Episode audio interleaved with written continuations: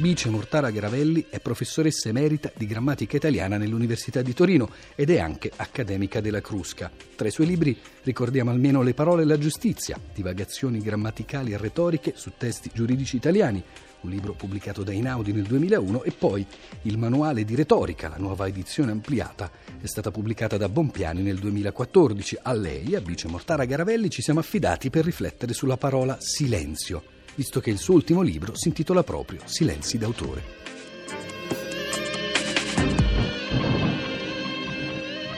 Come fa il silenzio a diventare letterario? Come fa a trasformarsi appunto in un silenzio d'autore? Io ho l'abitudine, nelle mie ricerche e nei miei libri o articoli, di dare sempre la parola agli autori prima di commentare, e i miei commenti sono sempre piuttosto succinti, preferisco che il lettore o l'ascoltatore abbia davanti il testo in questione. È il rispetto che il mio maestro Benvenuto Terracini ci aveva eh, davvero inoculato eh, per il testo. Il testo prima di tutto. Lalla Romano, in uno dei tanti testi che lei antologizza in questa sorta, potremmo dire anche di antologia personale, no? riprendendo ah, certo. Levi e poi, e poi Mengaldo, sì. è di Lalla Romano. Di che cosa vive il silenzio di se stesso? Il tema del silenzio mi appare inesauribile, scrive Lalla Romano. E come sì. ha fatto lei, Vice Mortara Garavelli, a organizzarlo questo silenzio, a sistematizzarlo in un libro? Beh, credo di aver accennato alla difficoltà di eh, dare forma a un'entità così mutevole come il silenzio. Mi sono anche resa conto che intanto il tema, come molti altri temi, non è l'unico, è inesauribile praticamente e forse è più difficile da trattare che non il linguaggio verbale stesso. È una forma di comunicazione che proprio perché vive di implicito pretende una collaborazione da parte dell'ascoltatore e del lettore molto più grande di quella che la parola scritta deve pretendere pretendere e può pretendere. Viene in mente, passando a un'altra arte, ad altri silenzi d'autore, 4 minuti e 33 secondi, la composizione sì. quella di John Cage, tre sì. movimenti di diversa lunghezza, tutti fatti di silenzio. C'è qualcosa sì. in comune tra i suoi silenzi d'autore e quel particolarissimo silenzio musicale d'autore?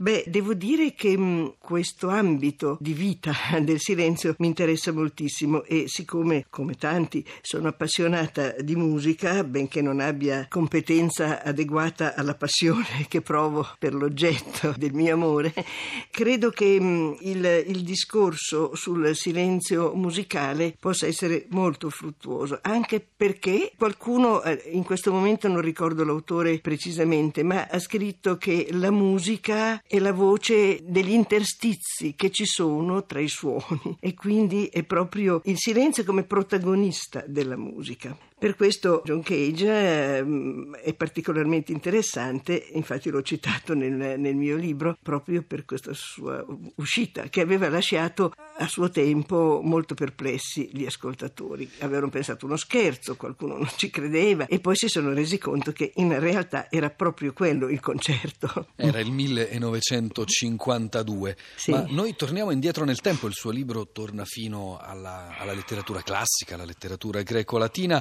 Fermiamoci un attimo a una citazione di Leopardi.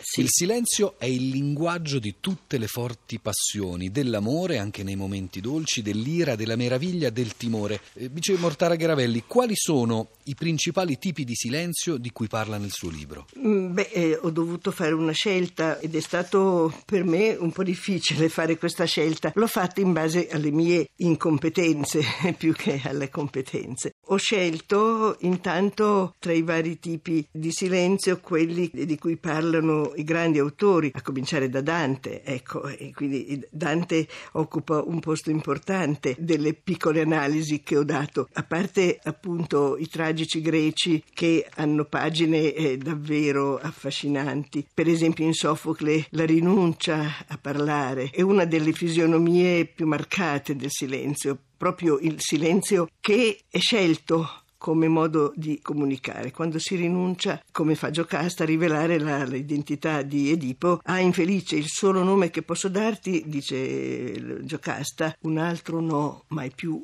La regina fugge in un chiuso silenzio da cui possono erompere soltanto nuovi mali, come dice il poeta. Per Alessandro Manzoni attributi necessari al silenzio sono astioso, vasto, forzato, impaziente. Don Abbondio stava zitto non era più quel silenzio, cito a memoria, forzato e impaziente. Stava zitto come chi ha più cosa da pensare che da dire. E Manzoni, come al solito, è molto pregnante nelle cose che scrive. Per Guido Gozzano il silenzio è un amico del quale si può andare vagando, vagando per il silenzio amico. Aldo Palazzeschi lo definisce grande, grigio, glaciale, immenso, pauroso, imponente, eccetera, eccetera. E Umberto Saba il silenzio si fa dolce, non quello di città morta, quello di una sera calda. E poi nelle ceneri di Gramsci, Pasolini parla del silenzio fradicio e infecondo, che è simbolo di inganno e di desolazione. Infatti, tornando a Dante, Dante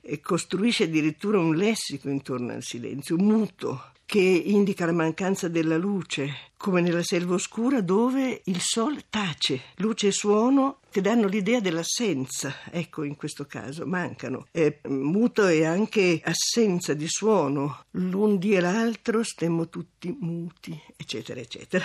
Nell'Orlando Furioso, nell'Ariosto, ecco. c'è addirittura la personificazione del silenzio. Sì, come personaggio cominciò ad andare, ed anche qui cito a memoria, la notte con gli amanti, indico i ladri, fare ogni delitto, mentre che al principio il silenzio frequentava brave persone, era mm, eh, tipico dei conventi, dove però scrive mm, il solito Riosto che ha questa finissima e pungente ironia, il silenzio non c'è che per iscritto nei conventi. Dice però dopo comincia a cambiare abitudini, molto col tradimento e li dimora vedutolo con l'omicidio ancora. E, cioè, la parte, la personificazione del silenzio è una delle pagine che amo di più fra quelle che parlano di silenzio. Dice Mortara Garavelli, a volte il silenzio può essere addirittura eloquente o rumoroso in maniera ossimorica, a volte però è una reazione all'indicibile e eh quelle sì. sono pagine molto toccanti che lei ha scelto. Beh sì, fare una scelta